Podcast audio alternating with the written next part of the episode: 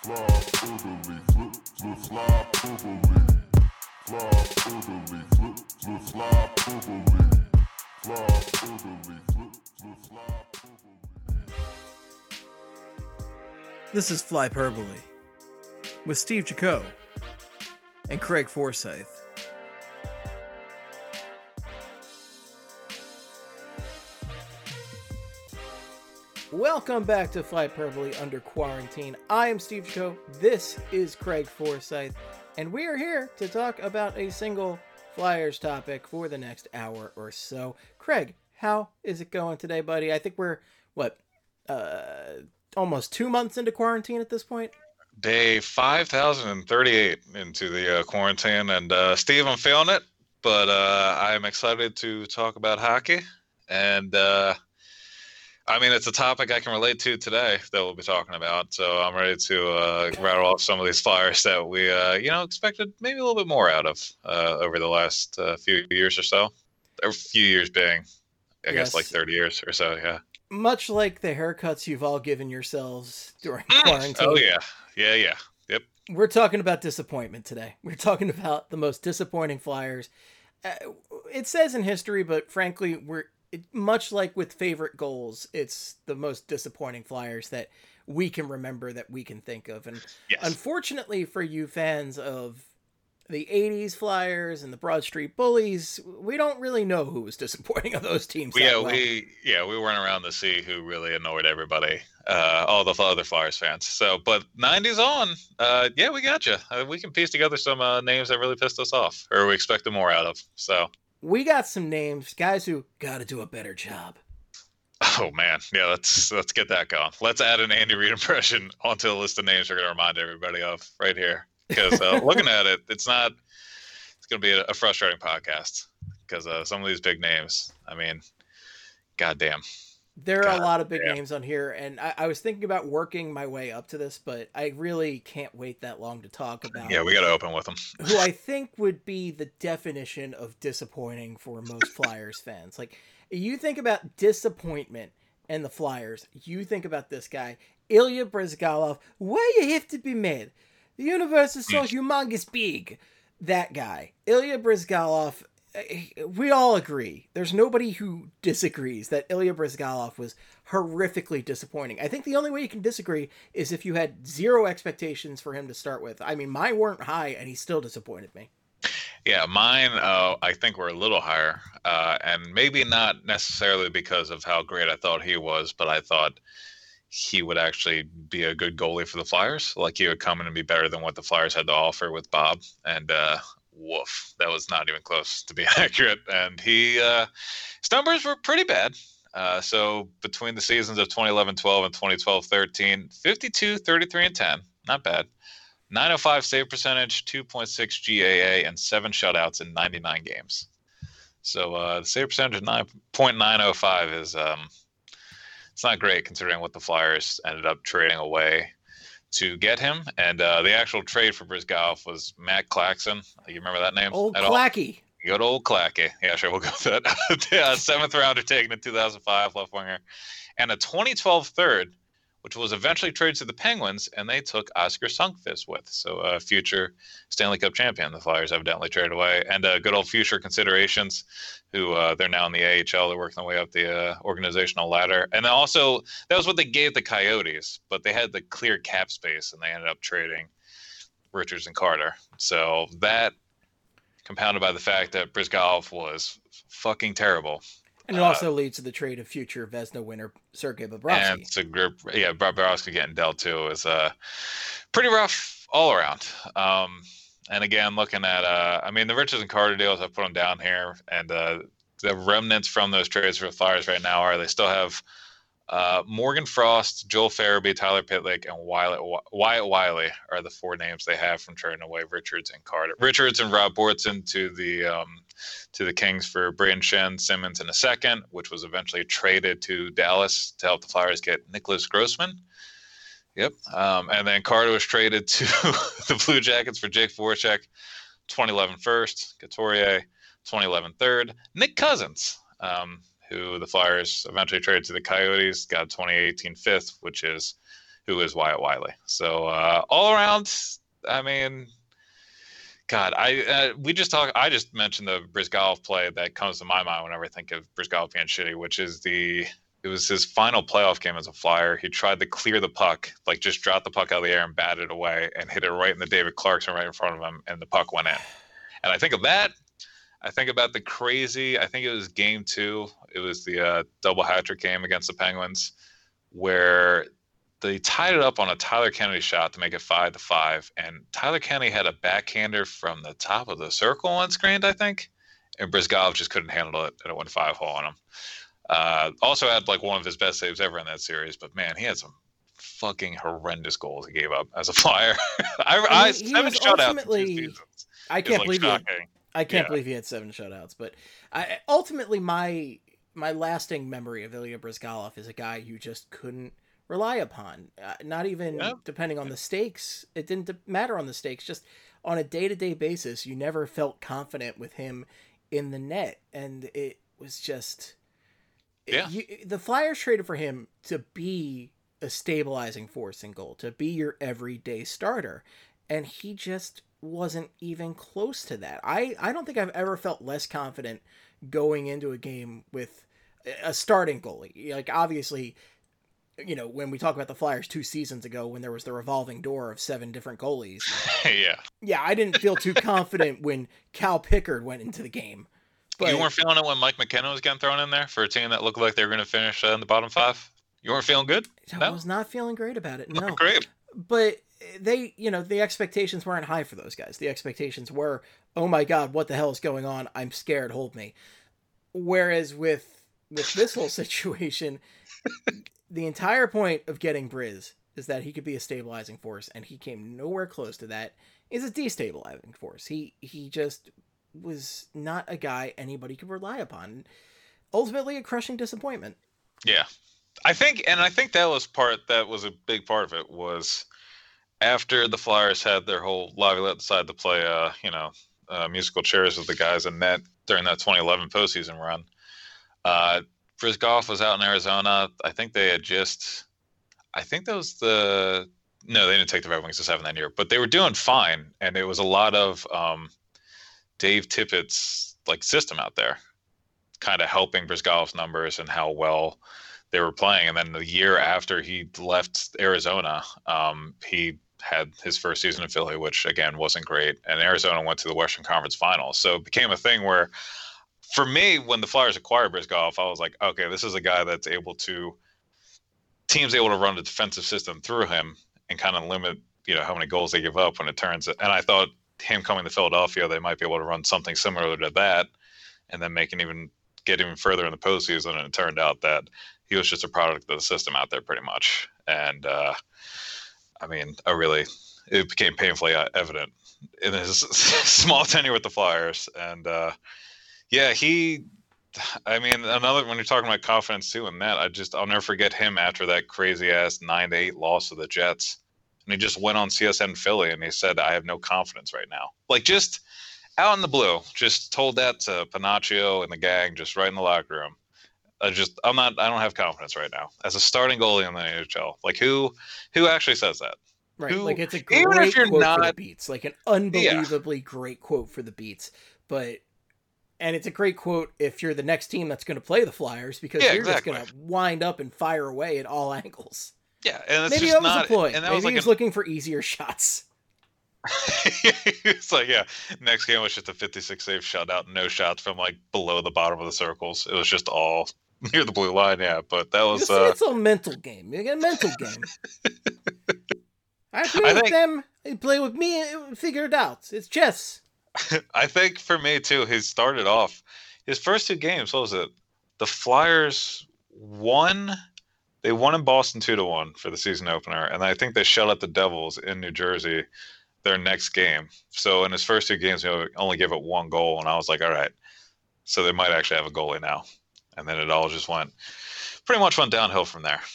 And uh, and yeah, and I mean even, I mean you would you consider Steve Mason the guy that came after him? Would you consider him a disappointment? Because I know you wanted to talk about him, or we could, Yeah, we could so- mention him. That, I don't know if I- That's an interesting topic there because Yeah.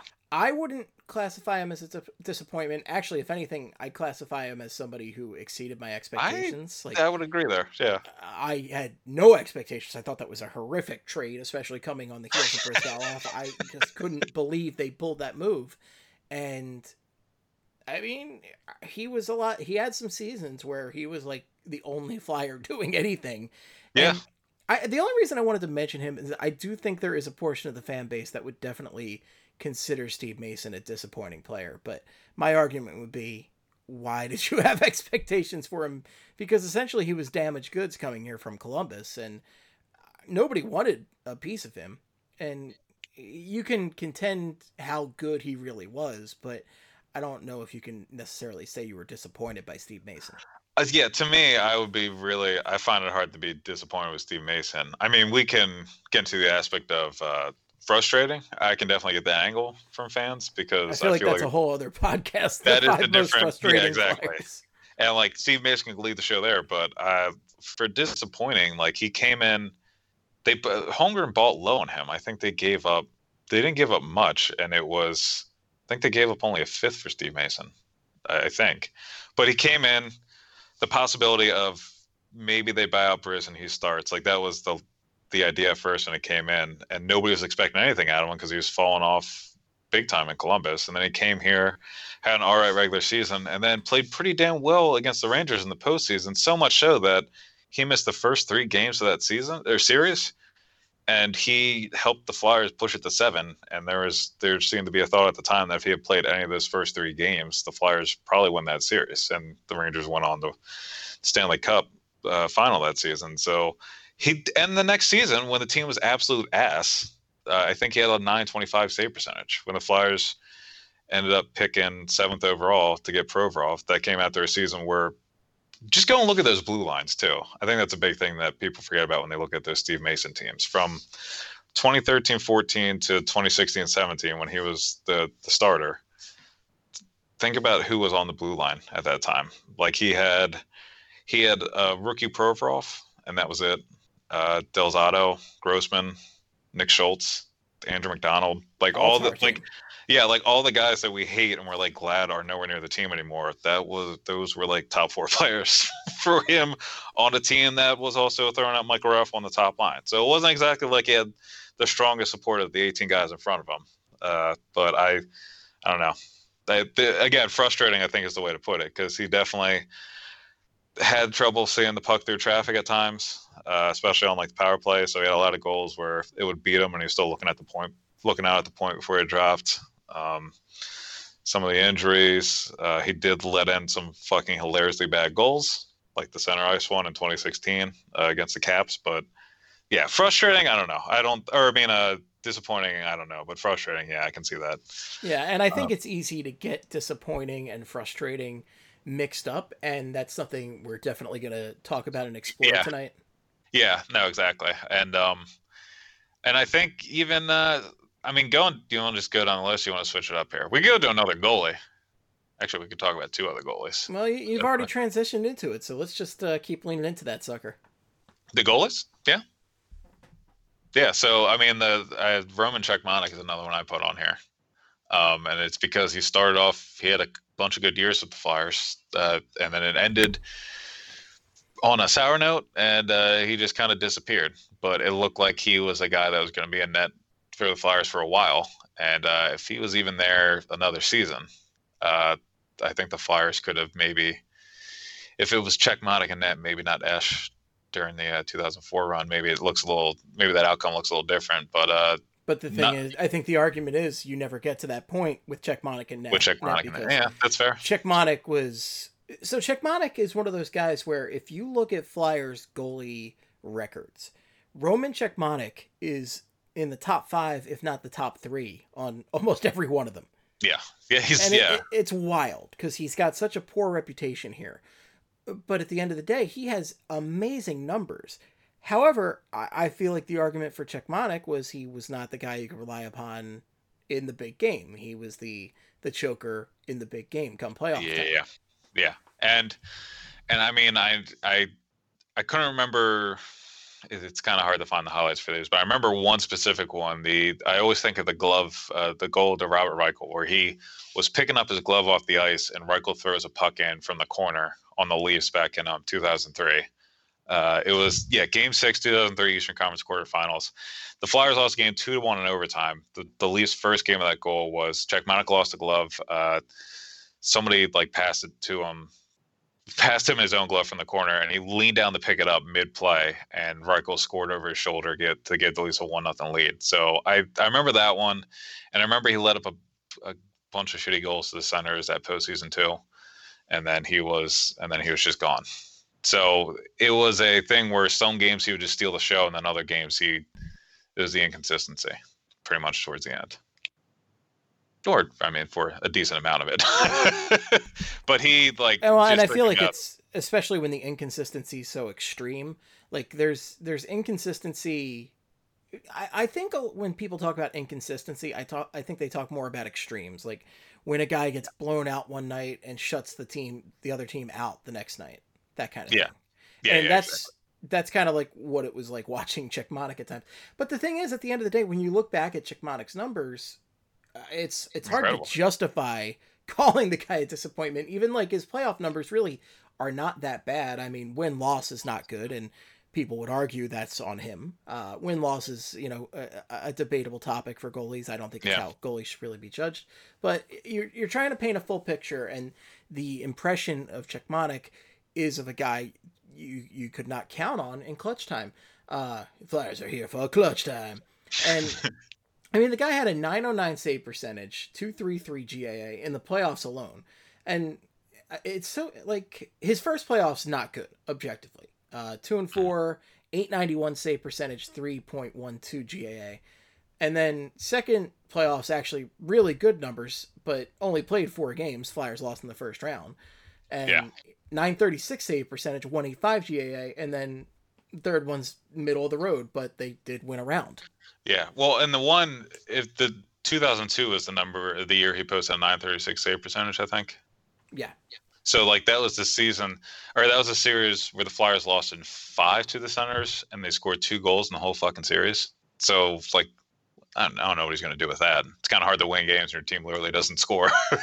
but uh, I mean, like those are pretty decent postseason numbers, and then the regular season numbers too. Um, 92, 43, and 22 with a 923 save percentage, and a 196 GAA with 20 shutouts from 2000, 2001 to 2002, 2003. 20 shutouts. is Pretty, 20 shutouts. that's uh that is something. I mean, it's just yeah, for me it's just disappointing because he they they look like the skill is there and he just couldn't piece it all together. And now we are still, you know, that could have been the guy that at least fought off the idea that the Flyers couldn't have stability in net for a long time. And uh I mean, his rookie season, he was second in Vezina voting. Yeah. Yeah, it was it? Uh, yeah, All Star Game in 2001. Uh, he also won the William M. Jennings Trophy. Um, it's the award given to the go- uh, goalie on the team that allowed the least amount of goals across the league. Uh, and it, you had to play a minimum of like 25, 30 games, I think. So this year in 2001, Robert Esche and uh, Robert Esche and Cechmanek won for the Flyers, and then Martin Brodeur won for the, the Devils in 2003. So like he was winning. I mean, he was winning some awards. He was doing pretty well, and then just uh, yeah, that was it. Time was up, I guess. I mean, he he almost beat out Dominik Hasek for the goddamn Vezina Trophy. That's pretty ridiculous. Yeah, and they have I'm looking at the numbers right now and it was really close, honestly. that so that yeah so that I think that's a good Hasek outline for was, why it was uh, disappointing. Hasek was 37 24 and 4, 211 GAA, 921 save percentage. Uh Cechmanek was 35 15 and 6, 201 GAA and a 921 save percentage. So same save percentage as Dominik Hasek, one of the best goalies of all time. yeah, not bad. And then you know a couple years later, not not even on the team. So I think Yeah, he played one season with the LA Kings and and that was that. yeah, I think that's the really shocking part to me was he only played one more season and then he was just done. What a short. And I guess the other thing is he, he did start his career later. I mean, he was 29 when he joined the Flyers, and then he was 32 when he went to the Kings. So he did Yeah. start his career later, but I mean the guy the guy was incredible, but completely, completely maddening. So I, I almost wonder if this is turning into a, a disappointing or frustrating podcast here because um, I, maybe Roman Cechmanek is actually just more frustrating than disappointing at the end of the day, even though he's one of the first guys you think of for disappointing Flyers. Yeah, that's fair. Well, I mean, so I think leaning on the uh, idea of disappointing or frustrating and talking about goaltenders, I think that leads pretty well into the next guy we could talk about, which is uh, one Ronald Hextall, Stephen. Uh, and, uh, you know, uh, the, all, out of all the people in Philly be talking about Ron Hextall as a disappointment, we are aware of what it's like to hear us talking about Ron Hextall as a disappointment. But when you look at it, uh, guy had a pretty fucking disappointing career on twice for the Flyers because he had good numbers for the Flyers and had one of the best goaltending, maybe the best goaltending season ever, I guess. Uh, his rookie season, 1986-87, uh, won the Conn Smythe, won the Vezina, and appeared in the All Star game and came second in Calder Memorial Trophy voting. Some fucking loser named Luc Robitaille. Uh, he also led the league in save percentage with 902. Yeah, that's right. People who like to defend scoring in the 80s led the league with a 902 save percentage um, and uh, 37 wins. But that was his rookie season. And then when you look at the rest of his career, he didn't put up similar numbers until the mid 90s when the game had started to change a little bit. And also those Flyers teams were, were pretty damn good again. Um, but uh, I'm looking at when his you- numbers now. So 95, 96 was Yeah. he was he was really good. He had 913 save percentage, 217 GAA. So he, he was pretty rock solid for the Flyers. Although he was, as I recall from being a young fan at that time, he was frustrating because uh, my my dad used to call him the Fosbury Flopper because he'd always be like, "Why you flopping, Hextall?" My dad loved those butterfly goalies. Uh, but you know, Hextall had that season, uh, 96, 97, ironically, the cup year, uh, not that great. 897 save And that- percentage and 256 GA. And then 97, 98, actually a, another good year. Yeah. 911 save percentage and a 217 GAA. Yeah, so he had those two years like later in the career in his career. I remember '97, the '97 Cup though. He had a couple real, real bad fucking goals. Like, oh, he had some clunkers, yeah. yeah. So like, but I just think about how he came in on fire until like the, the rookie season '86, '87.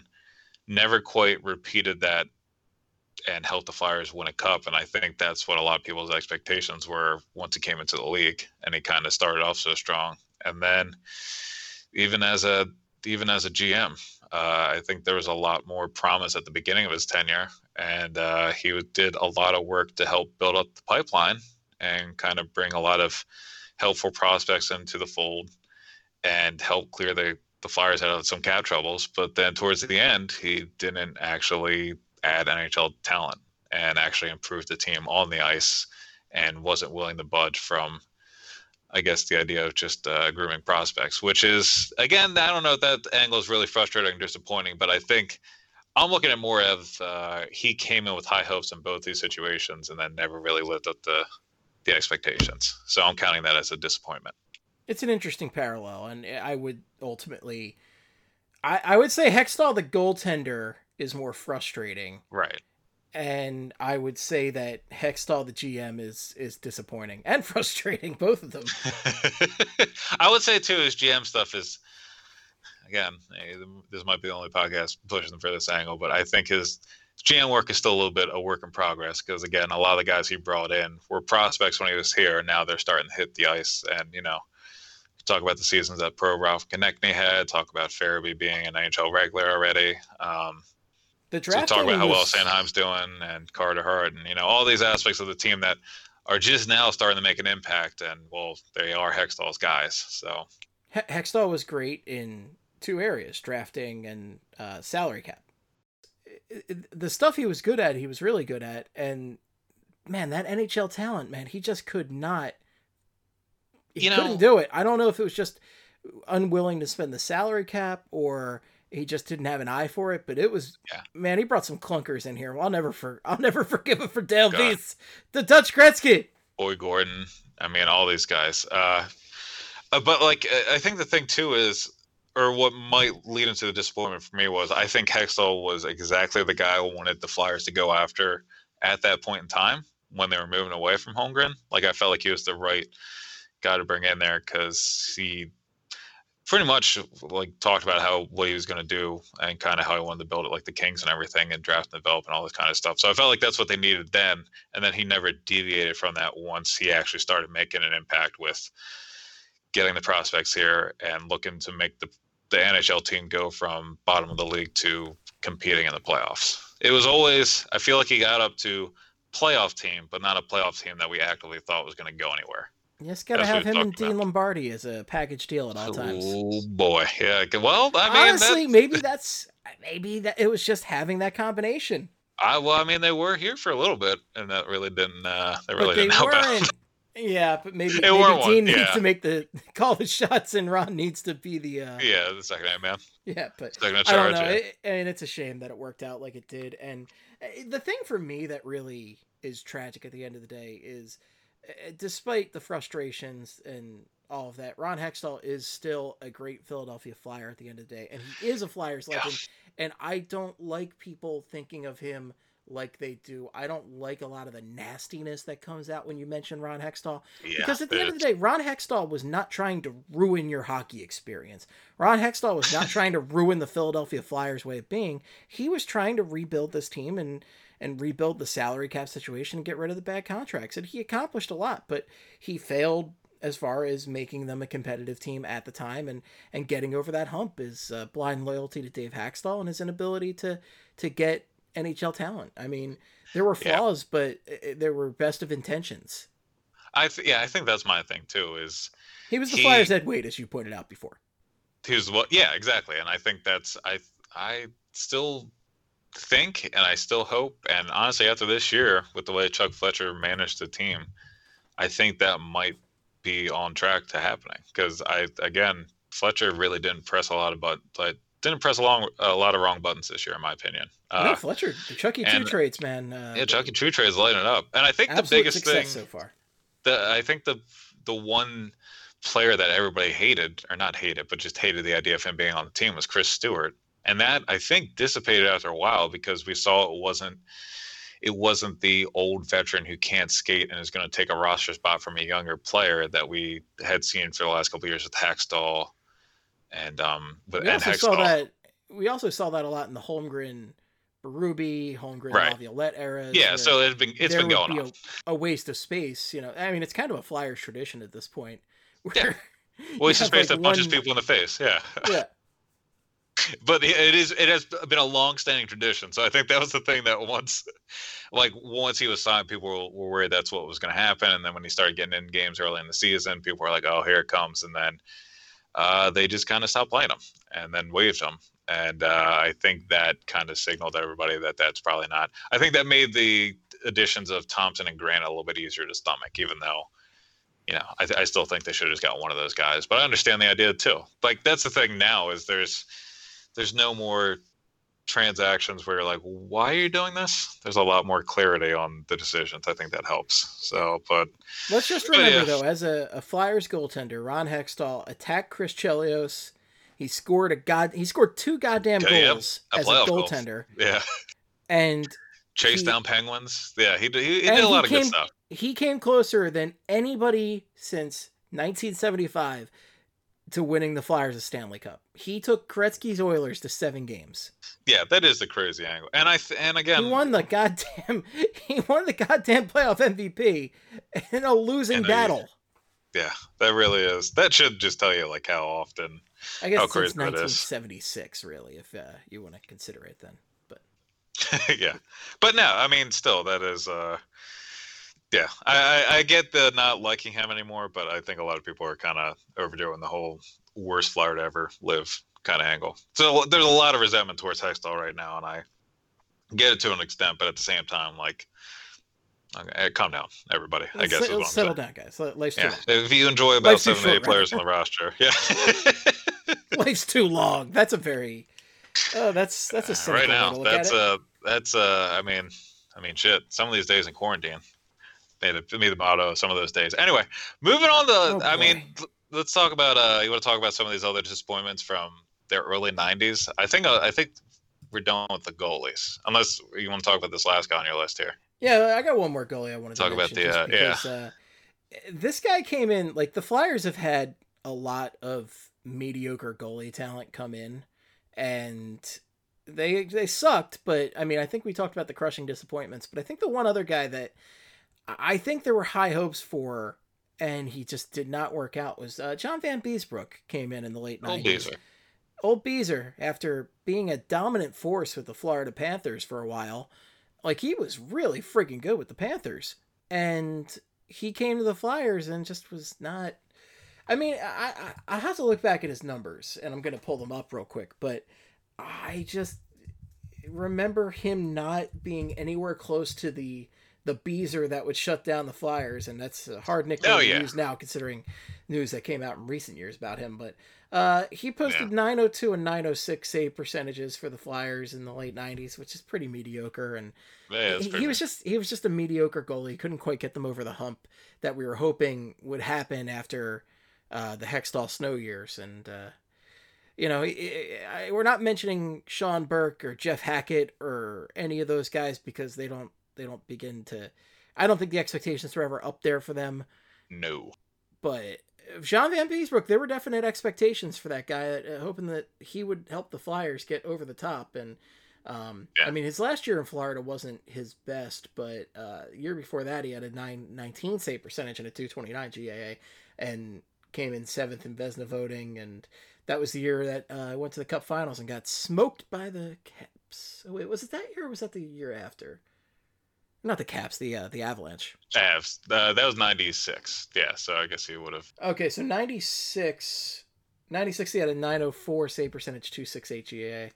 And then the year the Flyers went to the Cup Finals against the Red Wings, he had that, that stellar year. But regardless, he was very good in Florida for the most part. And w- there were some high hopes and just eh, very mediocre. No, I can I can get behind that. Like he was a good disappointing choice because I do remember, even though I was still like eight or nine, I remember being excited when the Flyers got him because I I knew who it was and I knew he was good, and then I just remember him not being that guy in Philadelphia. So I think and he's a good he's a good disappointing choice for this exercise because it wasn't really frustrating. It was just kind of uh expecting him to be better and then just never really hit what our expectations were. So Right. You have to Uh, have those high hopes in order to be a proper disappointment. Like yeah, this doesn't apply to Robert Esch. This doesn't apply to to uh Rob Zepp. Rob Zepp. Not doesn't apply to Marty Biron. yeah, no, none of these guys. Martin Houle, none of these guys. Uh, I, I do want to say though, we could probably do a, a nice little segue if you wanted to from uh, Vanbiesbrouck on those those late '90s teams to another couple names that I put on here that I wanted to talk about for a bit as being uh, two of the biggest disappointments in recent history. Oh. And uh, I think, I mean, you'll agree with me, I, I assume, but uh, Chris Gratton and Alexander Daigle. And uh, I got a little bit on both, and they're both very disappointing. But I thought, uh, I think these are easily top five disappointing Oh, yeah. flyers of Oh, at yeah. least our life lifetimes because uh, man, there were some some huge expectations with both of these guys coming in, and they came nowhere close to fulfilling those. I gotta say, Daigle, Daigle was already one of my favorite busts slash what you could have been like players in league history, just based on his uh, post draft uh, quote of being drafted number one, and then also the story I read on Wikipedia. But he his numbers were fucking terrible with the Flyers, and also, I mean, Chris Gratton, I. Yeah, I- I'll I'll start with Chris Gratton because I, mean, remember uh, yeah, you talk about Gratton, then I have a Daigle story after that. I've, t- I talked about Yeah, it oh, with yeah. before, but I, I always love to mention it. Yeah, so Gratton was came over with the Flyers. Uh, he had 62 points, 22 goals, which is kind of surprising looking back on it. Remember how much everybody hated him, but uh, 22 like goals and another 40 assists. player that will appear on this list. We'll talk about about 20 minutes. Yeah, then it's I get it now. Uh, in 82 games in 97, 98, and they had eight points, one of which was a goal, in 26 games to start 98, 99 before being traded back to the Lightning. So Get out of here! yeah, so here's my. I remember Go on, get Chris snail. Gratton. Salted Chris Gratton out of town. Remember hearing about Chris Gratton because uh, my dad used to sell furniture, and during the summers, uh, my brother and I would go out and help him do. Um, whenever he made a sale, he would help the guys unload the trucks wherever he was making the sales, usually universities and everything. So we go during the summer. Ended up being in Philly on this day, and we were listening to WIP a lot. And I remember hearing them talk about how the Flyers had gotten Chris Gratton from the Lightning instead of Chris Gratton going to the Blackhawks because the Flyers had given Chris Gratton an offer sheet. You know, their good old Bobby Clarke uh, gave him an offer sheet. Lightning wanted to trade um, Gratton to the Blackhawks so they get players instead of uh, a whole bunch of picks and everything. Um, and I believe they were going to get Ethan Moreau, Steve Dubinsky, and Keith Carney.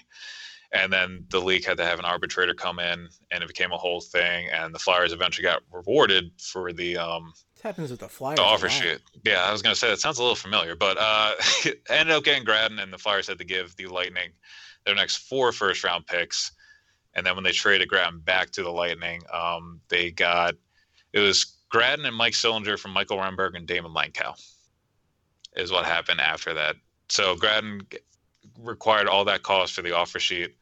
Came in, had one 22 goal season, and then had one goal in the first 26 games to start the next season, and then got traded and man, that he was there was a lot of fucking hype around him. I remember everybody losing their minds for like the first couple months of like right after they got him about how excited they were and how they thought the team was going to be like even better now. And he just ended up not living to living up to any of that hype. Yeah. just I not mean- being good at all. So when Gratton got traded to the Flyers, that was the 97-98 season, and he was coming off of a, a really good campaign in 96-97. Uh, he's 21 years old. He had 30 goals, 32 assists, 62 points. Yeah. A 30 goal season is really nice, especially when you are a team with Eric Lindros, John LeClair, Rod Brind'Amour. You can add that. You're like, hell yeah, let's add that. And Yeah. they they it, it seemed like a sound enough move at the time. And the thing is, Gratton, that 22 goal season, that's the second best of his career. He'd never come anywhere close to 30 again. I mean, I'm looking at his goal totals right now 30, 22, 19, 17, 17, 15, 15, 15. Like, these are very mediocre numbers for the rest of his career. Penalty minutes, however, pretty routinely above 100. A so, ton. Yeah. good job. Yeah. Yeah, I was uh, yeah, the 62 points was tied for his career high, and I think it was he got 62 points in back-to-back seasons, and the second one was his first with the Flyers, and then he just never, never got back to that point. But I, it, it- was it- just the other thing about that trade is it, Gratton also came with the high price of breaking up the Legion of friggin' Doom, right? Yep, Like yep, Michael yeah. Renberg went to Tampa Bay in that trade, and he's coming off a season where you know he he wasn't exactly you know shying away in the points department either. He had 59 points in 96-97 with that Legion of Doom line, and you know Renberg again would never really come close to that season. Maybe uh, it, it looks like Toronto in 0102 he had 52 points, which is pretty good, but you know Renberg started off his career really hot, and maybe you could say disappointment there. I won't because he was part of the Legion of friggin' Doom, but Yeah. Legion of Doom. Uh, but Boy the thing is, like, you have that. He is here.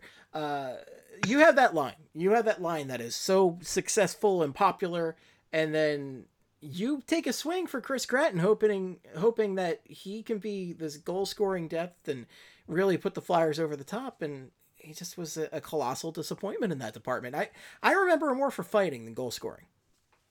Uh, yeah, I mean, and yeah, when you look at the penalty minutes, uh, that checks out. I was, I was gonna say real quick, the um, going back to the the offer sheet and everything. So Renberg got traded because uh, the Lightning declined that offer sheet uh, that the Flyers were gave the Gratton. So the Flyers had to give the Lightning first round picks in 98, 99, 2000, and 2001 as compensation. Uh, and then the draft picks were immediately traded back to the Flyers in exchange for Michael Renberg and one Karl Dykhuis. Yeah. Remember that My guy? dad's least favorite defenseman. My dad hated Karl Dykhuis. He was he was actually happy about that trade just to see Dykhuis go. Like he always used to know sneer his Dad? name. we, we have to go back and watch. I, I want to go back and watch, take like vivid notes on Karl Dykhuis now because I'm pretty sure my dad hated him too. So I want to know what he was doing out there that just pissed off dads like in the general Philly area, like what he was doing wrong to piss everybody off. Join But, Craig and uh, Steve for a live viewing of Karl Dykhuis's performance. also, real quick, can you talk? Can we four first round picks for Michael Renberg and Carl? The Lightning lost Chris Gratton and four first round picks from Michael Renberg and Karl Dykhuis. What is that trade? Like, what am I re- like? What are what is that actual situation going on? I, I That's a- really do not understand any of the That's a lot of- here. So they, they basically Renberg they said like, no, no, no, no, no, we're not going to offer sheet this. Give us Renberg and Dykhuis. yeah, we know what we want. We're getting it. Jesus Christ! And then I, honestly, the the trade back though. I mean, I liked Langkow. Langkow worked out well. Yeah, yeah. I was gonna say Langkow was pretty. So I think all in all, it turned out to be okay. Turned out to be all right. But it was it was a uh, waste of time, and you could have just Big waste of time, Doom together. And I just not that I'm bitter, not that I I have any problems with anything from this era at all. I do, but for me, like I remember the initial day of hearing about how the Flyers got him, and WIP losing their minds over it, and then just everybody, whenever they were on national TV, like all they would talk about Chris Gratton the start of the season and everything, and then he just didn't, never came nowhere near expectation. And uh, living up this- to expectation. honestly, this would become a recurring theme in the Lindros era, really, of of trying to get this supplemental star to to back up Lindros because I mean Rod the Bod was doing solid work in there, right? Like Mhm. Brenda Oh, yeah. And Lindros didn't play as many games in this Gratton season we're talking about. Uh, Lindros played uh 63 games that season, but like Brind'Amour was rock solid. He had 74 points in 82 games. And I mean, Brind'Amour was always solid. He always would just do great work, great two way center, fantastic. But uh, Gratton is a guy that you're hoping he scores 30 goals. So you have, damn, Rod the Bot had 36 goals that year. So if oh shit, if Gratton scores 30 goals that year, you've got four 30 goal scorers on that team because Lindros also scored 30 and LeClair had 51. Well, and the thing too with Gratton, I think that added to the layer of uh, he started off the first season, I think, slow with the Flyers too. Like he didn't put up a ton of goals, and then they moved LeClair off the top line to help Gratton to get going, and then they that's like, and then Gratton, started to put up goals when he was playing with LeClair. So, you know, again, he had 23 goals, and he needed a boost of playing with John LeClair for a good chunk of it to get going. And when he wasn't with them, he apparently just wasn't producing. So, fucking Christ, Chris Gratton, yeah. Uh, well, Christ. another another uh, top 90. So Chris Gratton was taken third overall in the 1993 draft, and a young man by the name of Alexander Daigle was taken number one overall in the 1993 draft. And he's one of my favorite. Again, he, was terrible with the Flyers. Uh, 31 points, 12 goals, 19 assists, and 68 on the games. same roster we're talking about. Yeah, the you're talking about, yeah. Uh, 97, no, not a 98, 30 goal 99. scorer. No, nowhere, nowhere close. Um, but my favorite thing about Daigle, and I've always loved it, was uh, after he got drafted first overall in 1993, he said, "I'm glad I got drafted first because nobody remembers number two. And the joke there, of course, is Chris Pronger went second overall and became fucking Chris Pronger. And I just wanted to point out, uh, I love how the Flyers, the Flyers apparently loved the top of this 1993 draft, and I wish they had gone a little bit further with it because they had Daigle at one point, had Pronger at one point, had Gratton at one point. Those are the top three, and then fourth overall was Paul Kariya. So I wish they had just gone one more step and decided to add Paul Kariya instead of you know going nuts over Chris Gratton, and Alexander Daigle. But I was a big Uh, Paul Kariya fan too. He, he yeah, I would have. Yeah, I think he, yeah, I would have loved to see Kariya on the Flyers. Um, and my is another tidbit I found when I read uh, Alexander Daigle's Wikipedia page, and of course, as you know, everything on Wikipedia is 100% real. But 100% real, not fabricated. uh, apparently, uh, Daigle was removed from a Senators team flight on September 25th, 1996. While chatting with a flight attendant during USAir Flight 1948 with the team, he leaned over to Trevor Timmons, the Senators director of team services, and said, quote, watch out for your bomb there, end quote, while motioning towards Timmons' laptop computer. Upon hearing Daigle's comment, the flight attendant notified the captain, who immediately contacted USAir Ground Control, and police were subsequently notified. What Daigle did not know was that then U.S. President Bill Clinton was also on the Pittsburgh International Air, Airport tarmac at the time, resulting in a heightened level of security. But we just was not- can't have that. Daigle was not prosecuted prosecuted for the incident, but was fined 300 bucks and was not allowed to board the attaching flight to Tampa Bay with the rest of the team. The money went So- straight into Bill Clinton's pocket and thoroughly went to Big Macs. Listen, I I could buy me just- 300 Big Macs or more. I just like that three hundred dollars at that time was like a you know hey don't joke about terrorism kind of fine. I, I don't know like I feel like that should have been maybe a little bit heftier. I don't know. Seems you know, it was the '90s. It was a carefree Yeah. time. Yeah, I was gonna say that was before another. Yeah, that was before uh, 9/11, so that may have been a little. Uh, even then, that seems like not the best joke. But that's a little tidbit about Alex, Alexander Daigle. Listen, you could on there. moonwalk into the airport whenever you wanted in the '90s. nah, can't do that. We can't moonwalk anywhere these days. It's, it's so upsetting. But uh, and then uh, he left. So after he had those glorious, uh, what was it, 12 goals? Yeah, 12 goals in 68 games with the Flyers. I saw three of those in person. Yeah, yeah, go. Yeah, yeah. I mean, I I was at so the year the Flyers hosted the Red Wings in 97 98 and that was the, the little there's always you have that vengeance game after you lose to a team in the championship it, it means Oh, nothing to the other team but for for you having lost to that team it means a lot and the Flyers blew out the, it was like a birthday game for me too I went with my dad uh, we were sitting next to these two crazy lunatics in uh, Brind'Amour and Lindros Team Canada jerseys oh, great babe. experience. But the Flyers completely blew the Red Wings out of the water in this game, which was immensely satisfying to to teenage Steve. And uh, the the uh, what should we call it? But Daigle had a hat trick in that game, unbelievably enough. Yeah, so I mean that's pretty impressive that you saw three of his 12 goals. Three of in his twelve one goals, game. and me, my dad, and those crazy Cana- guys. Well, I don't think they were Canadian, but they were in Canada jerseys. Me and those crazy guys in Team Canada jerseys started the uh, "Shana Nana Hey Goodbye" chant. Uh, Oh, hell yeah. So it was it was a good time. Yeah, that's that's a pretty good memory. One of my earliest best Flyers memories, like I, I- you know, it's Mites on Ice and then that. You might have the best memory of Alexander Daigle ever. Like he, you might be I'm one of the only only people. Yeah, unless somebody's only hockey game ever was at that hat trick, you might have the best. You're the only person that Daigle has impacted uh, in a positive light here. So, uh, It's true.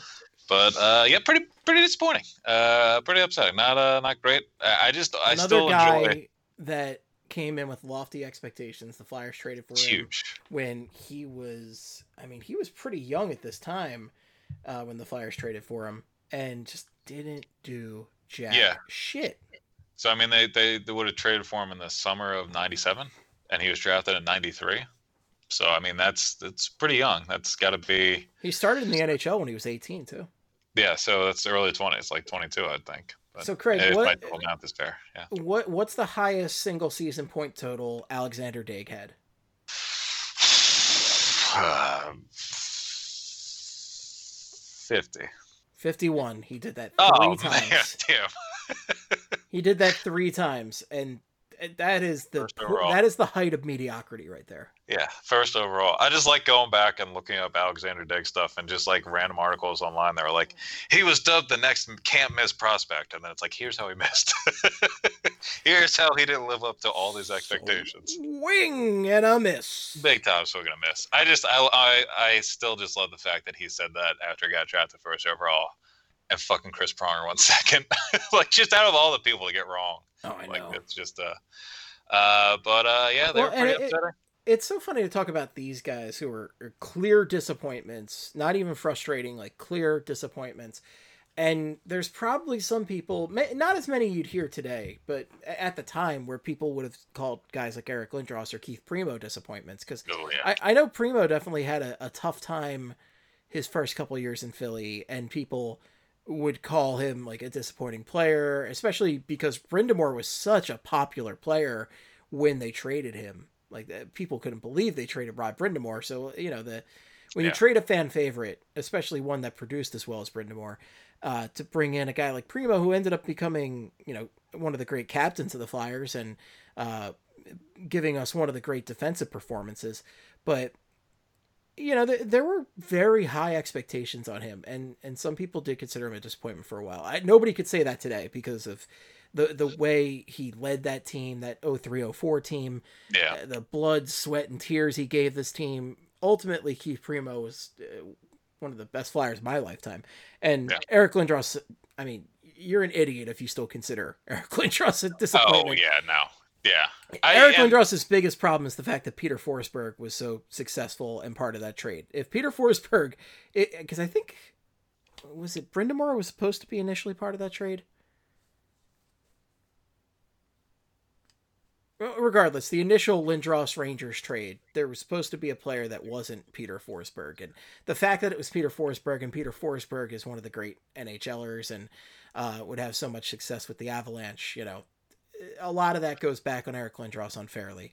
And Eric Lindros had a tremendous career here, and I'm glad that the the organization made up with him a few years back, and they they all sorted it out. And now he's going to be a team ambassador, which is awesome Yeah, news. Yeah, yeah, that's pretty nice. It, it, it's a great sight to see. But th- there's a time where, especially right after Lindros got traded to the Rangers, uh, after the Stevens concussion and everything like that, there there was a time where a lot of Flyers fans would say he was one of the greatest disappointments of Flyers history, and I, I'm glad that time has given us perspective on that. But th- this was definitely something that people would have argued at a time.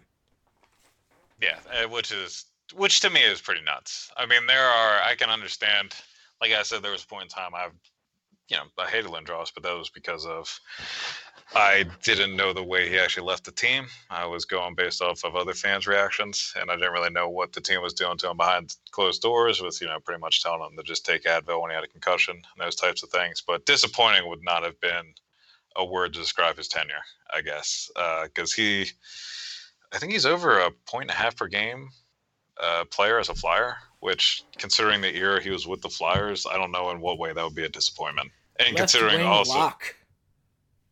and also just like, uh, I mean, being on the Legion of Doom, pretty much, almost in a way, single-handedly carrying that team to the cup because it was pretty much that line and Rob Brind'Amour, and then you know that was it in terms of producing goals that season. So. uh 1.36 points per game for Eric Lindros. 1.36. as a point three six. Philadelphia Flyer, Okay, I thought it was one point five six. I mean, That's still one point three six is pretty damn good. it, it's pretty, pretty damn good. good. Yeah, pretty, pretty, So, pretty uh, good. He had 659 points as a Philadelphia Flyer in 486 games. Yeah, that's not, that's not too shabby. That's all right. Um, so do you want to talk about other guys that are on the, the team today that might be considered disappointments, or do you want to talk about?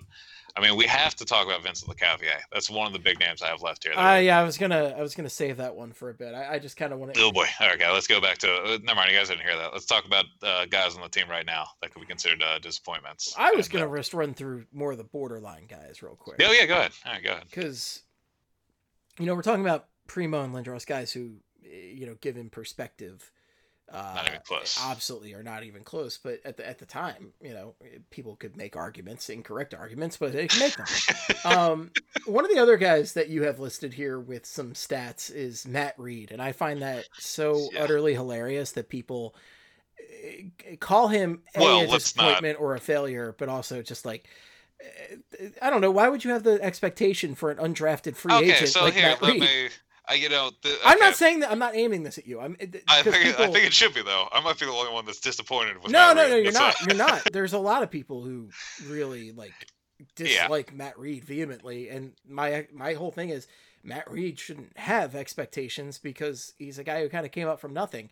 Um, he had good chemistry with Sean Couturier for a bit, and he was a pretty decent defensive player.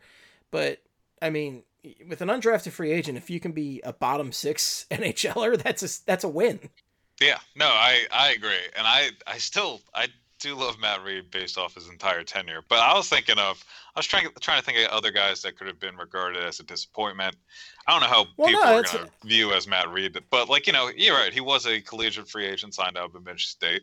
but Bemidji people do State, then- consider people consider him a disappointment. They consider Michael Raffl a disappointment, which is Yeah. utterly hilarious to me. It's very similar to the Matt Read situation where this is a bottom six forward if you're lucky, and through some faults of management was placed uh, unfairly in the top six yeah, which I think that's where a lot of the the the the, the, the bad perceptions, if you will, about Michael Raffl come from. But he has been a fine Philadelphia Flyer. He has done his role and done basically what you need him to do.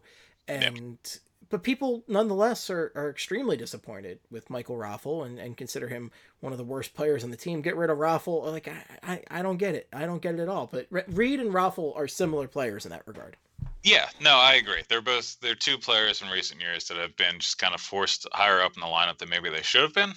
Uh, and I would never categorize Michael Raffl as a disappointment. And I could, again, I'm sure there might be some people that do. I, I was throwing Matt Read out there. Let's go back to that. Uh, just because he, you know, collegiate free agent, but he ended up getting 24 goals in his first season in 2011-12, and then he had another.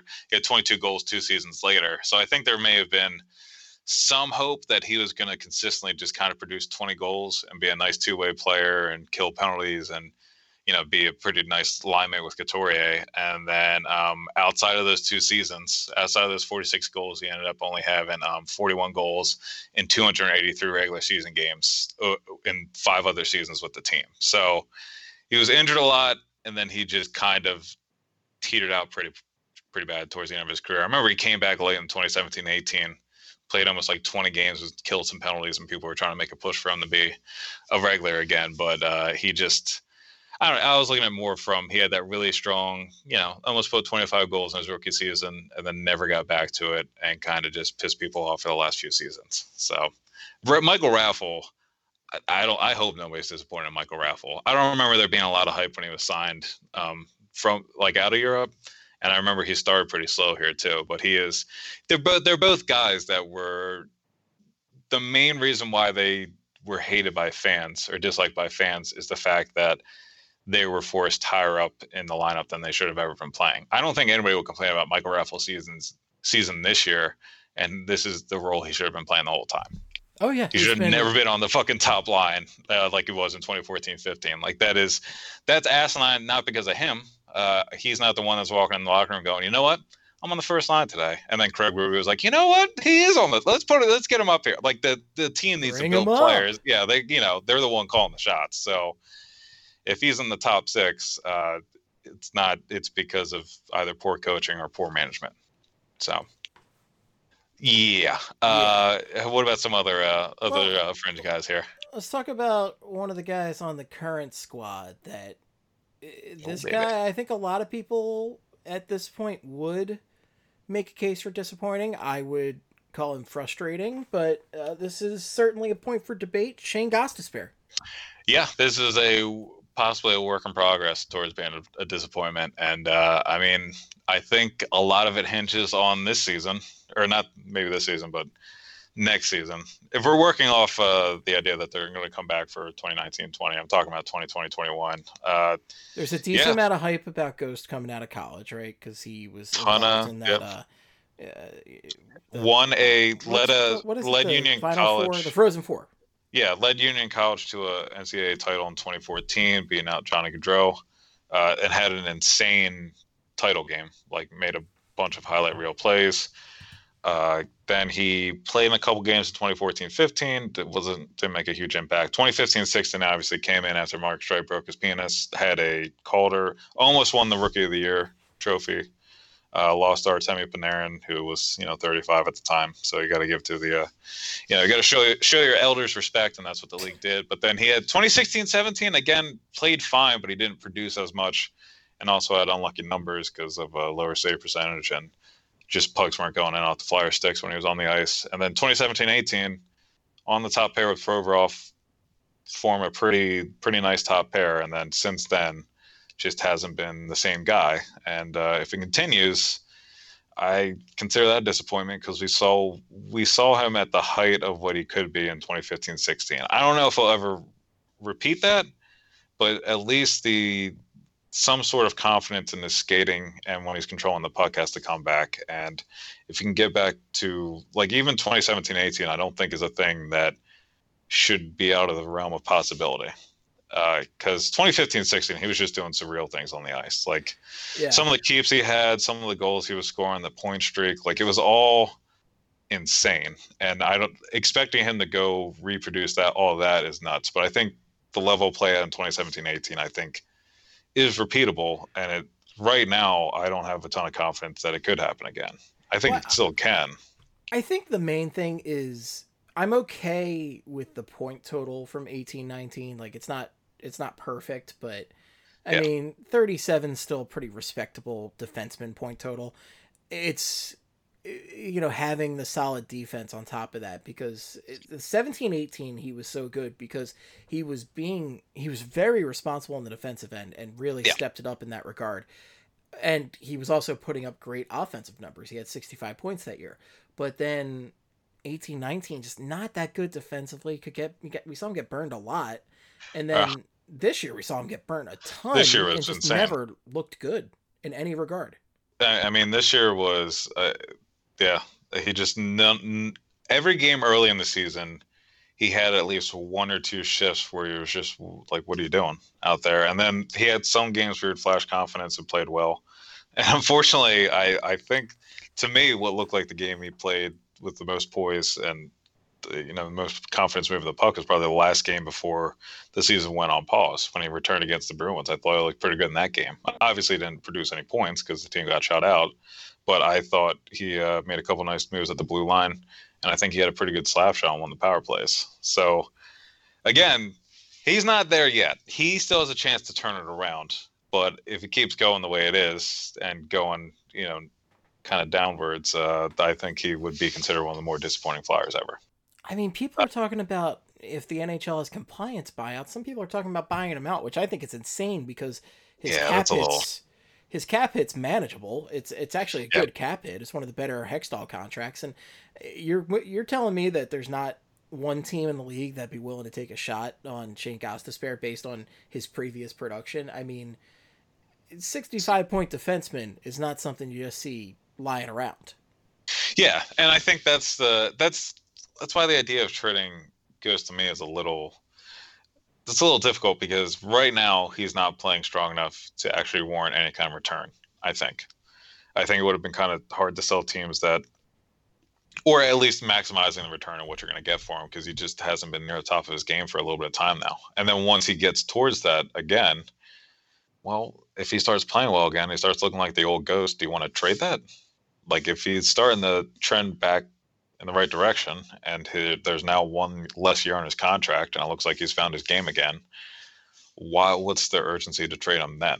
Yeah so I, I don't get that either. Like i don't think he's it's we're not talking about like an eight million dollar contract and there's a, co- a, good amount of term left. We're talking about like you said a pretty manageable one where if he figures it out and he is to and he would be slotted as a third pairing guy that just is able to attack teams in the offensive zone because he's given high lever- leverage situations because he's on the third pair with less defensive responsibility. I think like why what what's the point of rushing that guy out of the building? I guess like I, I don't understand the argument for that. Yeah, but uh, so ultimately, as far as the, what we're discussing here, I'd say he's frustrating on the verge of being disappointing. I can yeah I'll say that yeah that is true because he's these last two years have kind of been more frustrating because you know what could be there and he hasn't lived up to it I guess but yeah that's a that's fair and then The what, what about yeah I, I was gonna say the other guy on the current team that people talk about on that note almost daily yeah Jakub Voracek, Jake Voracek, and I mean, uh, I, I, More frustrated? Another tough one, but I'd say I definitely veer more towards the frustrating angle with him. Yeah, that's fair. I, I was thinking disappointing because uh, I guess just he would be the. I guess when people look back on these teams from the, you know, the early 2010s or like the mid 2010s till now, I think the two guys they'll think about are Drew and Voracek probably. And Drew, again, if you think Drew is the problem, I, I don't think there's really a discussion to be had because you, I mean, you know, what's the point? But Voracek is somebody I think that a lot of people just find like they just don't. It's definitely more frustrating. Well, we talked about like the return in the he, he- like his return as a as an asset in the Carter deal is, hasn't been disappointing. He's had some pretty good seasons. It's just I guess been more frustrating because it seems like every other season is the season he decides to be near the top of the league and like producing assists or like his underlying numbers will go up and down. So I they don't really don't go up and down. It's more the point totals, but and the way he plays sometimes I can see that being frustrating. So I guess he's more frustrating than disappointing. yeah. Uh, so uh, like for we talked about flyerish non-flyers a few weeks ago with Bill Matz on on this Yes. program, and you could argue that Jake Voracek is one of the least flyerish current flyers. Even though Oh I, yeah, I love a lot of things about Jake Voracek. Uh, I mean, he he's got the same beard as Gritty, so how can you really argue he's not flyerish? But yeah. at the end of the day, he's not He's got orange hair. he's got orange hair. He's he's not the biggest hitter. He's a very pass first guy. I actually had a good chuckle when I was playing NHL 20 the other day, and the announcer I scored a goal with Voracek, and the announcer's like the the shot first Jake Voracek, and I'm like, what? Are you serious? you just looked around the room to make sure you're alone. You're like, wait a second. Did anybody else hear that? Like you know that GIF of the Jacksonville Jaguars fan holding out his hand, going like, what? Yeah. That was me. yeah, he is. That would be one of the last ways I'd describe Jake uh, Jake Voracek. I mean, I he is he yeah, he doesn't play very Flyers esque uh, style game. You're right. It's a lot of uh, obviously pass first. The guy loves to pass. He hasn't met a pass he doesn't like to to meet or I mean give out there. And uh, I mean, the I- most goals he scored in a single season is 23. He's not a goal No, scorer. yeah, like it, it's it's solid, and every season or all but two seasons he's played with the Flyers, and one of them was shortened. He has had 20 goals or more. Yeah. And I think I think that's the reason why people get frustrated with him because they see how big his contract is, and even though he is a guy that, again, is relatively near the top of the like assist leaders around the league, and a guy that you should know was pass first. When there's, you know, it doesn't really matter what type of player you are. If you're getting paid that much, some fans are going to see that and not breaking 20 goals and then go huge disappointment. In a way, I mean, in a way, 20 goals should be a bare minimum. But when you think about how the style of play that Jake plays, I mean, it's not really surprising that he doesn't break 20 often. I picked, I picture him carrying the puck through all three zones and entering the zone with speed and looking for any kind of assist. And uh, even on the power play, I mean, even the power play, they run him as a guy that should be passing more than shooting. So I mean, uh, Voracek at the the end of the day with the Flyers has scored 0.83 points per game. So you know, not quite a point per game, but pretty close. not bad. Yeah, that's pretty. Yeah. That's pretty good. Yeah. Yeah, and he's been a, a very solid guy. I I haven't been disappointed by him. I think he's been a great part of the return. It, like you can argue all day about the Carter and Richards trades, right? But the value for the Carter trade has worked out incredibly. Oh, well. immensely. Yeah. Yeah. it's been. I mean, Carter. I mean, um, Voracek and Couturier alone are. I, I think they outweigh what. Again, the argument now is you know the the Flyers would probably need another guy that will just score goals. They need another Travis Konecny guy, a guy that you can count on when things are going well. You can throw him on the ice, and there's a pretty good chance he's going to create something. Uh, and Jeff Carter was a guy they were talking about during the deadline, but outside of team needs at the moment, I feel like Couturier and Voracek are at the end of the day going to be more important than Carter ever would have been. Like Well, if, if, you know that team hadn't won a cup, but we, we can talk yeah. about that some Well, I mean, I think I don't know. I think Couturier is a. I mean, Couturier is a pretty big asset.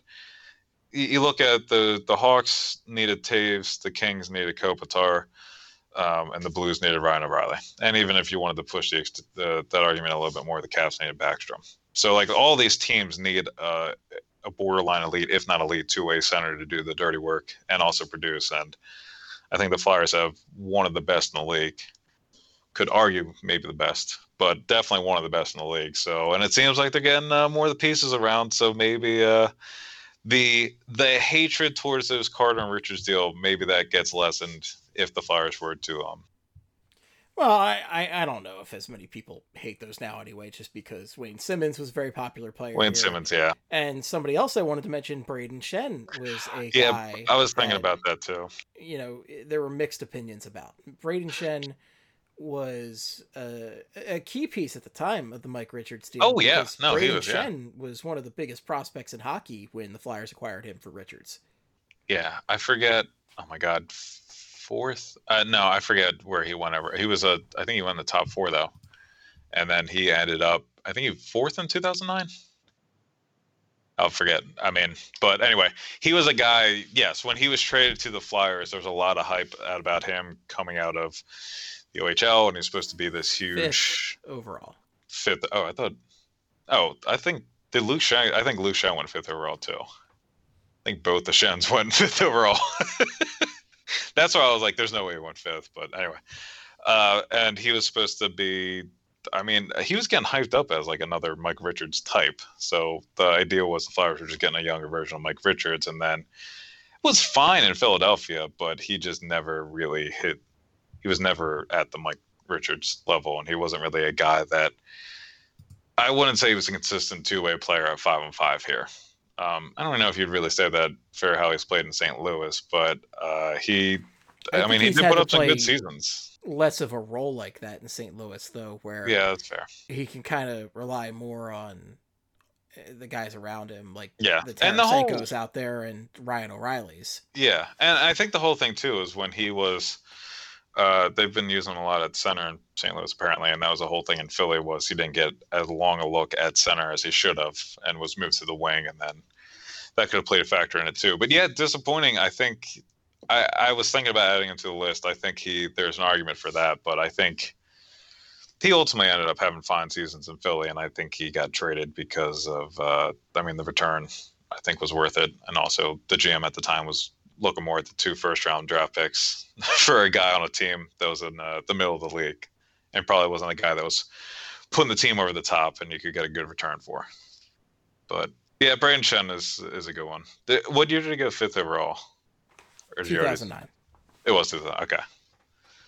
All right. Yeah. So the yeah, but and yeah, I forgot. I mean, I didn't forget. Simmonds is uh is probably the reason why people may not hate that uh the Mike Richards trade, and also Jeff Carter. I mean, Jeff Carter was somebody too that like he.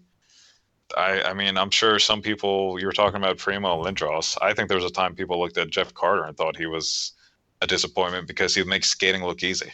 People He was an think Jeff effortless- Carter's a disappointment. Yeah, because he just he looks like he's lazy out there because he takes these long strides that just get him by people. It, it was always I always thought that was an interesting argument because people talk about like they're like, oh look at the way he's, he's just not trying out there. It's, it's not putting any effort in it, and then he would just blow by people with the puck, and I'm like, well, does he need to fucking change the way he? Does he need to change the way it looks like he's skating if he's blown by everybody and scoring 46 goals in a season? Like maybe he's doing fine, maybe he's not, but you know, there's always the same people that didn't like Drew are probably the same people that don't like Carter. Eh, I, you know, Jeff Carter is a guy that people hate for the. They you know talk about him shooting high and wide. They talk about that Yep. that Oh, Blackhawks game six, game. yeah, and game six, yeah. yeah, right, right into the goalie.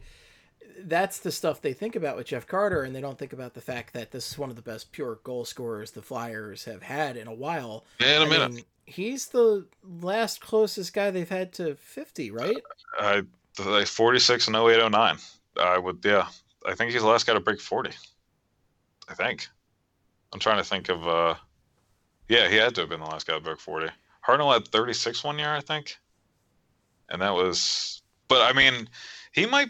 He is the best pure goal scorer the Flyers have had since the full season lockout. Is that fair to say? Since the full season, yeah, yeah, yeah. I Think you so. You're right. Yeah, since Yeah, 'cause- McClure, yeah. Yeah, because I mean, 05, 06 were uh, Richards and Carter's rookie years. So They've had a lot of multi-purpose guys. You know, your Simon Gagne's, your Peter Forsberg's, your Claude Giroux's. Uh, They've had guys like Jagr. They've had guys like Hartnell. Like They haven't had snipers recently. I mean, even Connect. I mean, Konecny is the closest thing I think they've had to a sniper in a minute, and I don't Yeah. think anybody's rushing out to say he is necessarily a sniper first. Like he is a guy that has he, he has the best shot on the team, or maybe not the best shot on the team, but he is a guy that I would expect. He's the best goal scorer on the team right now, and, I and think Wayne he's been Simmonds would would pound the puck home a lot. Oh, yeah. he got a lot of goals. Don't get me wrong, but you know Simmonds was he, he was a grinder, right? He was. It was- they were all just blue-collar jam it goal. home. Yeah, it was. They were all. He had all the Tim Kerr goals, all the goals that were five feet from the net and in.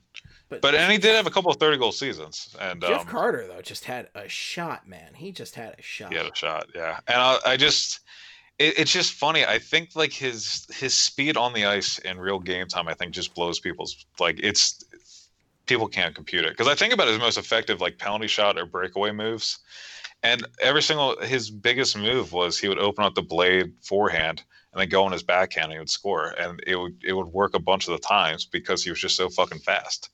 And like when you're thinking like you know, an NHL goalie should be able to read a forehand backhand move on a guy that's just barreling down on him.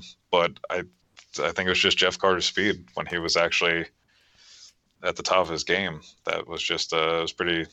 that and a shot were just a ridiculous combination. So I think at But- the end of the day, Craig, it's another case where people call this guy disappointing, a failure as a flyer because he wasn't a flyerish flyer. He wasn't a guy that yeah, no, that's true. appeared to be giving it at all at all times. He wasn't a guy that uh, had the passion and everything. The game, the game came to him. He was naturally talented, and uh, it didn't always look like he was trying his hardest. So people didn't really Yeah. think he was that good. That is- Jeff Carter is- was very good.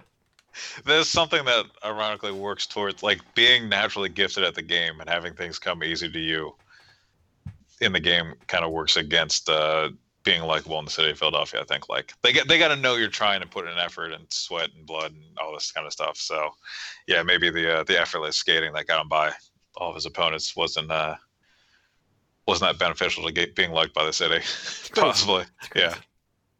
Um, I mean, uh, so uh, do we want to talk about Lecavalier yet? I just want to get Lecavalier out of the way. I just want to get done with You him. really want to talk about Vinny? Wait, oh wait, we. I mean, we can talk about uh. You got one, two, three other guys, four other really guys. we don't have to mention most of these other guys. Like some of Uh, these we are can- just joke names down here. Adam Oates, I did enjoy his 14 games. I mean, that is I would consider Adam that Oates was a disappointing. disappointing trade because they Yeah. gave up a lot for Adam Oates, and A he lot. played 14 games and didn't do shit here. Didn't do shit. One of the best offensive players, and he didn't do shit here. Uh, Yeah, Derian Hatcher, I thought was a big disappointment, but that's also more on Bob Clarke for getting slow players in a fast-paced NHL. That was Derian Hatcher and Mike Fracci fall into the uh, disappointment in Clarke's idea of what would be effective in the uh, the post lockout NHL. the adding big slow guys, yeah. Yeah. I think that, yeah. Uh, and then uh, and then your boy. I mean, Oh, I was just joking around. Mike Matalock, who was great in the AHL and didn't do shit with the Flyers. I'll hang up and listen. And uh, Vinny Prospal, who it was pretty I- possible, I, yeah. I wanted to joke about Vinny Prospal because he, um, I mentioned on a previous Flyperbole, I think it might have been the the Fook we did last week, uh, where Vinny Yeah. just crushed it in the AHL the season he came up and was still amongst the point leaders at the end of the year, and uh, just never quite had an NHL career up to that. But that's also just minor league numbers, where like Scott Laughton, for instance, was friggin' phenomenal in uh, juniors, right? But oh yeah, yeah. He had, nowhere he had some near pretty that. good. kind of point production in the NHL, and Yeah. He's not disappointing because I just wanted to joke based on last week's. no, yeah, that was. I didn't know the stuff about. Uh, I didn't know Vinny Prospal had a fucking killer AHL career, and uh, yeah, because last last fuck we talked about the uh, short term Flyers that have made a huge impact. So we talked about Prospal because he played under 100 games with the Flyers, but he had two different two different stints with the team, and one of them was uh, being part of that 08 run, and he had a that huge series against the Caps, and uh, had pretty good chemistry with Briere in that postseason, if I remember correctly. So and uh, yeah, Mike Maneluk and uh, Scott Laughton. Yeah, he had pretty decent OHL numbers, if I remember correct. Like him and Michael Dal Colle, who are like two guys who's with the Islanders now, who were guys that had pretty pretty huge OHL numbers and then haven't really done much in the NHL yet. So uh, maybe uh, Laughton's turned out to be fine. I was gonna, I, Laughton had thought, crossed my mind at first because he was another guy that was a first round pick in 2012 was getting compared to Richards early on in his career. Didn't have the best start to his NHL career. Got put down in the AHL, but now I think he's uh, he's kind of changed his game, altered his game to be a fine bottom six guy. Like I think I count him as a valuable bottom six guy right now.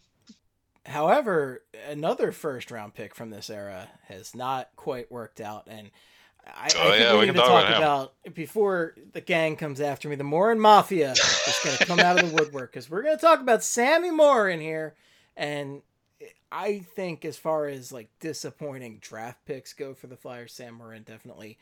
I don't think it's justified to Sam Morin, but it's his placement in the draft where he was drafted and Yeah. the fact that he seemed very flyerish at the time. Yeah, I think that's the thing. It's more the disappointment. It's the mentality of the pick, and I, I guess you could use that for another pick in that draft. Though you could use that for Tyrell Goulbourne, honestly. Like that was a no. I don't think any Flyers prospect expected Goulbourne to do anything as a Flyer, but it was the it was the mentality that went into the pick of taking him in the third round. So, and the same with Morin. Yeah, like a big, slow defenseman that's supposed to be the next Chris Pronger. Well, the, the entire league is trying to remove the clutch and grab and make the a speedier game. He was supposed to be the next Chris Pronger and shut down opponents. And uh, early on, you kind of felt like that probably wasn't going to pan out, and not a guy you should use the 13th overall pick on. And uh, well, here we are, and it's not official yet, but he's looking to be one of the bigger busts in uh, franchise history. And honestly, again, he was drafted 11th overall. It's 11th just, overall. It 11th. just didn't seem like a good draft pick at the time. yeah, yeah, but yeah. he's six six, so people are like, this guy could potentially be uh, just behemoth on defense, and th- that is an exciting thought. Is to have just this this giant back on defense to smash people who come in and say, "Don't screw with my goalie, I will destroy you." yeah. But that's And why he- we wanted Shea Weber. That's why we wanted Chris Pronger here. Like Flyers fans crave this kind of just giant to destroy their opponents. Yeah, and I think, uh, and honestly, I think uh, Ryan Pulock won that same draft, uh, the guy on the Islanders, and he at was 15th.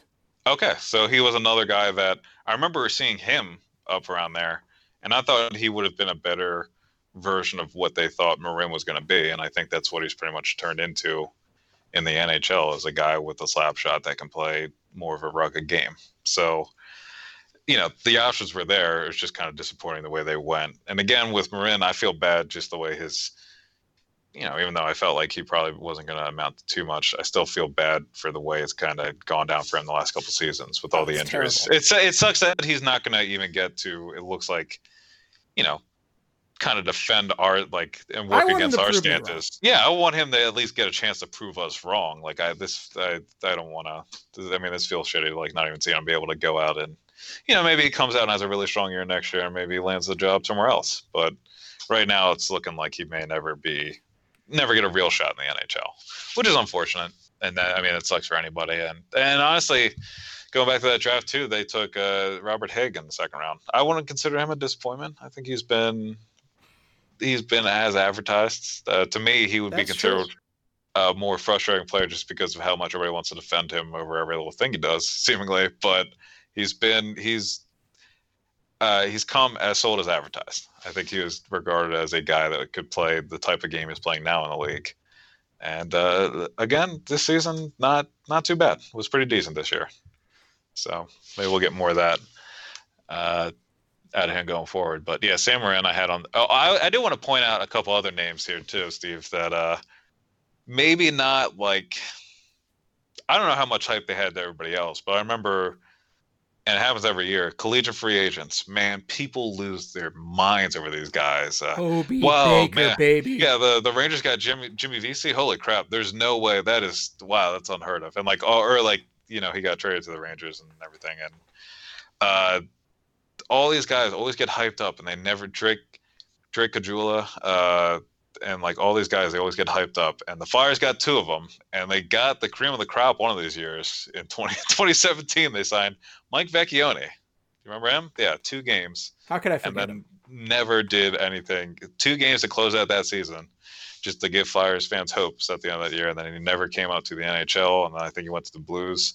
And then Alex Lyon is another guy who has had some games in the NHL, but uh, again was the top free agent goalie that year, uh, and people were really high on him and thought he was going to have some kind of role with the franchise uh, going forward. And he's been here for a while, and I think there we had kind of projected him to be a backup one of these seasons, maybe, but I don't think that's going to happen now, unless he's a backup next year, which I don't. I don't think I'll be a fan of. so he, those two are two guys that maybe not the biggest, and maybe not at the top of the list of disappointments, but still, considering what was expected when they signed here, never lived up to expectations. College free agents. College free agents, yeah. Craig, it's Uh, time. it's time. We it's can, time to talk about them. we can end it up. Talk about this up. VL4. I, I wanted one big disappointment to to finish the sucker with. Well, you nailed it, and uh, and we're doing it, uh, and that would be Vincent Lecavalier. And good lord, uh, summer of 2013, signed a five-year deal with a cap hit of 4.5 million a year, 58 points, 28 goals uh, in 133 games for the Flyers from 2013-14 to 2015-16. 37 points, 20 goals in 2013-14. That's still just knowing I watched all those games and knowing how bad, actively bad he was on the ice during those games, to see he still broke 20 goals is it, it's something. Like that's one of those things. That and Ryan White's 11 goal season, I'll I'll never get. Uh, and then he had 20 points in 57 games in 2014-15, eight of which were goals. And then in 2015-16, I think he had an assist in seven games before he got traded to the Kings, who of course gave us Jordan Weal. How could we forget? And I think uh, Carsen Twarynski was the pick. The, the Flyers got Weal and a pick, and I think it became Carsen Twarynski. So uh, really paid out. But Vince Lecavalier, when he was here, was a pain to watch, and it was he was so slow, So slow. so bad, uh, and they really tried to make him a mainstay on the Flyers and actually be good, and he just was not actively bad and was just way past his prime when was he was clear with the Flyers. It was so bad. lost a step, but a number of steps. He lost nearly all the steps, yeah, and uh, the, the the steps are kind of a big part of his game. Uh, the whole offensive aspect of his game was uh, the reason why he signed with the Flyers. And even though he had 20 goals that season, I still think he was bringing goals. down, still bringing down. Uh, I think he spent most of 2013-14 on the line with Shannon Simmonds, and um, yeah, that's not that was their second line that season, and that's not a line that can really do much at five and five, I remember or like try to play at five and five. so excited for that to be the second line. Like I thought Yeah, it this was is going to be a good team. This is going to be great. And Holmgren rushed out, and they was like, "I am Oh, it was- getting this motherfucker." Well, the, Yeah. the thing is, it wasn't just the Flyers who were in on Vinny. There were a number of teams that instantly went out for him after he was bought out. Yeah, that that was the whole thing. Was he was bought out, and I think uh, it was one of those things where there was a bunch of teams talking to Lecavalier, and then he agreed to the Flyers before free agency even happened. If I remember how it went down correctly, like I think the announcement of Lecavalier joining the team happened while the 2013 postseason was wrapping up. But it just, man, like he just was so. Oh god, and it's also too just how much you know, knowing that he was one of those guys in that 04 team, and just knowing how much he had been a pain in the ass down in Tampa for all those years. You know, maybe maybe the Flyers are going to get a little bit of that towards the end of his career, and he would actually help out the team a lot. And uh, just uh, yeah, just became an eyesore for a couple seasons, and then made the Flyers look like idiots for a week or two after he got traded to the Kings because he started throwing up points somehow. But I think this is uh, this is a good one to to wrap up for most disappointing, in my opinion. Yeah, definitely. I it just Vinny man, I think we all kind of fooled ourselves into thinking eh, that this guy still has enough left in the tank and these young guys that the Flyers got in the, the Mike Richards trade will be enough to to really get the best out of him. And I think we were all kind of traumatized from from 20 from 2004 still.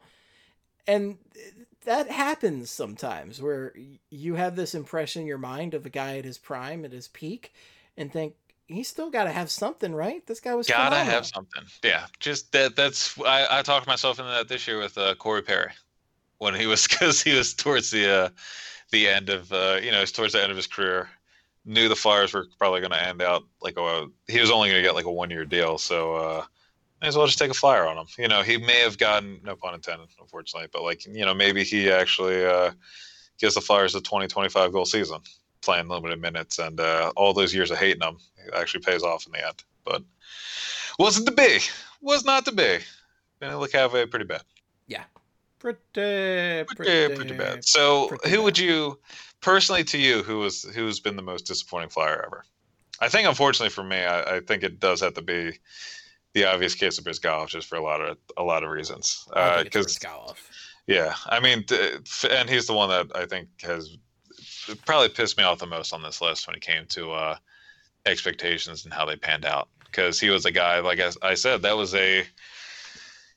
I mean, that was a team I thought 2011 12 that set up like the Flyers going to be pretty good for a couple more seasons. And I thought he could be the guy that kind of pulled the Flyers together and actually put together a run good enough to win. And then obviously that went in the exact opposite direction. And the Flyers were kind of reeling on that ever since then. But uh, hopefully, uh, Carter Hart, man, if Carter Hart ends up on this list in a couple of years, I'm going to be pretty upset. Yes, I will. I don't think it's happening. Filled with regret. Just a lot of regret. Watching a lot of Flyers goalies miss pucks over our lives. That, that'll be pretty upsetting. Yeah, I mean, Briz has to be the guy because not only was he disappointing, it's just he never took things seriously. He never really showed us Oh, even a sliver of the promise that that we wanted from him. You know, the the Yeah. the stabilization and goal which the Flyers have been looking for since uh, basically the mid '80s. Like it's yeah. you wanted that so bad, you craved that so bad, and that's what we were promised when they traded for his rights and signed him to that huge deal, and never even came close. Never gave us a glimmer. Like at least Vinny scored twenty goals. Briz Yeah, didn't yeah. even. Briz led in twenty goals his first game, I think. But it's and like Gratton at least had a twenty plus goal season too. Yeah, uh, yeah, was- we determined is more frustrating than actual. I mean, he still is disappointing on a level, but at the end of the day, Cechmanek has great numbers. Yeah, I, that's what I was gonna say. I think like uh, Lecavalier too at least had a 20 goal season. At least a, a couple of these other guys at least had some kind of redeeming quality, I guess. For maybe not Dag.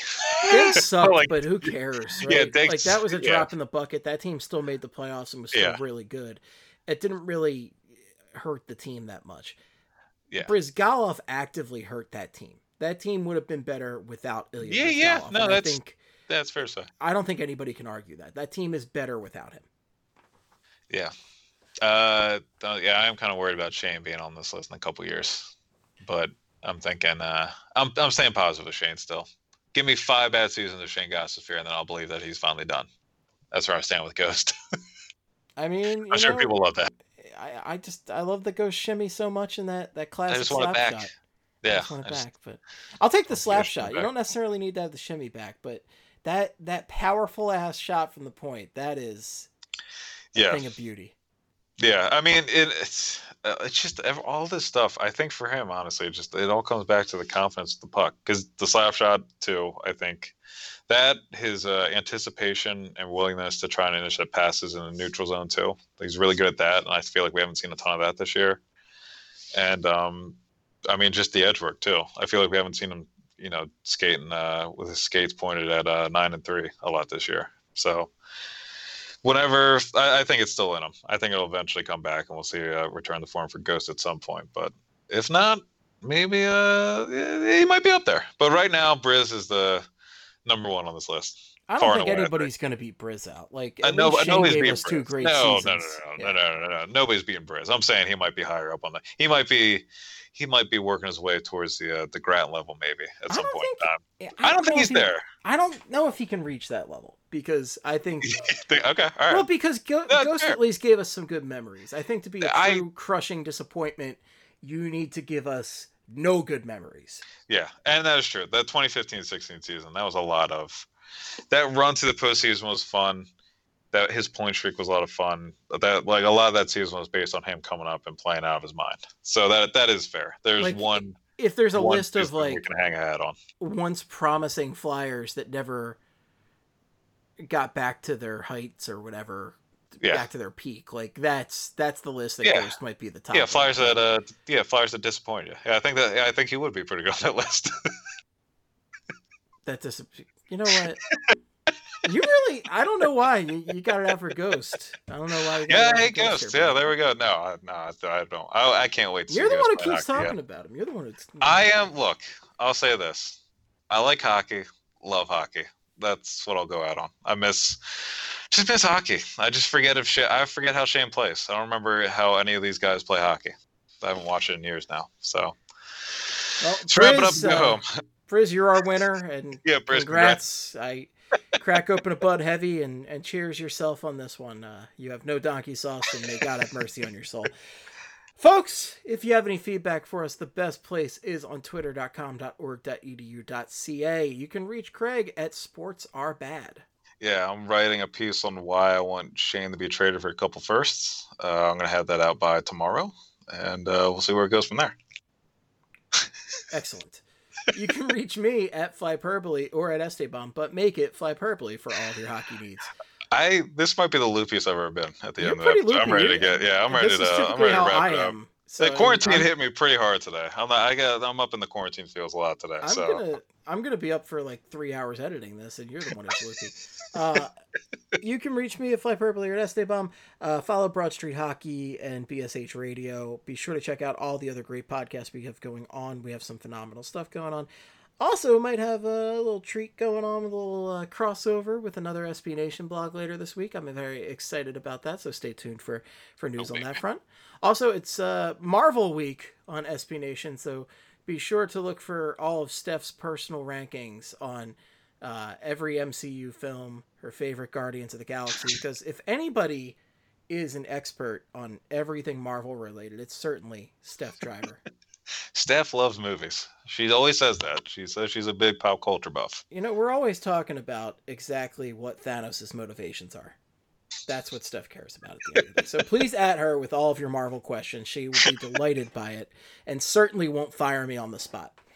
The good. Well, the, here's the good thing. We can't get strangled with social distancing. I don't think we get like we can't get. Yeah. So I think we're in the clear. It's a good So- point. It's a good point. Ugh. Folks, that's all we got. Thank you so much for listening. We do appreciate you staying with us through these hard times. And until next time, in the words of the great Gene Hart, good night and good hockey. Please wash your hands. Fly flip, flip, fly flip, flip, fly. Hello, everybody. This is Fly. It is a podcast about hockey, mostly the Flyers, but also other hockey things, like other hockey teams that play the sport of hockey. Steve, but not Steve Hartnell, and Craig, but not Craig Berube. No, this isn't all those hockey guys. These are the guys who watch the hockey sport. Yeah! Fly fly orderly, flip, flip, fly orderly.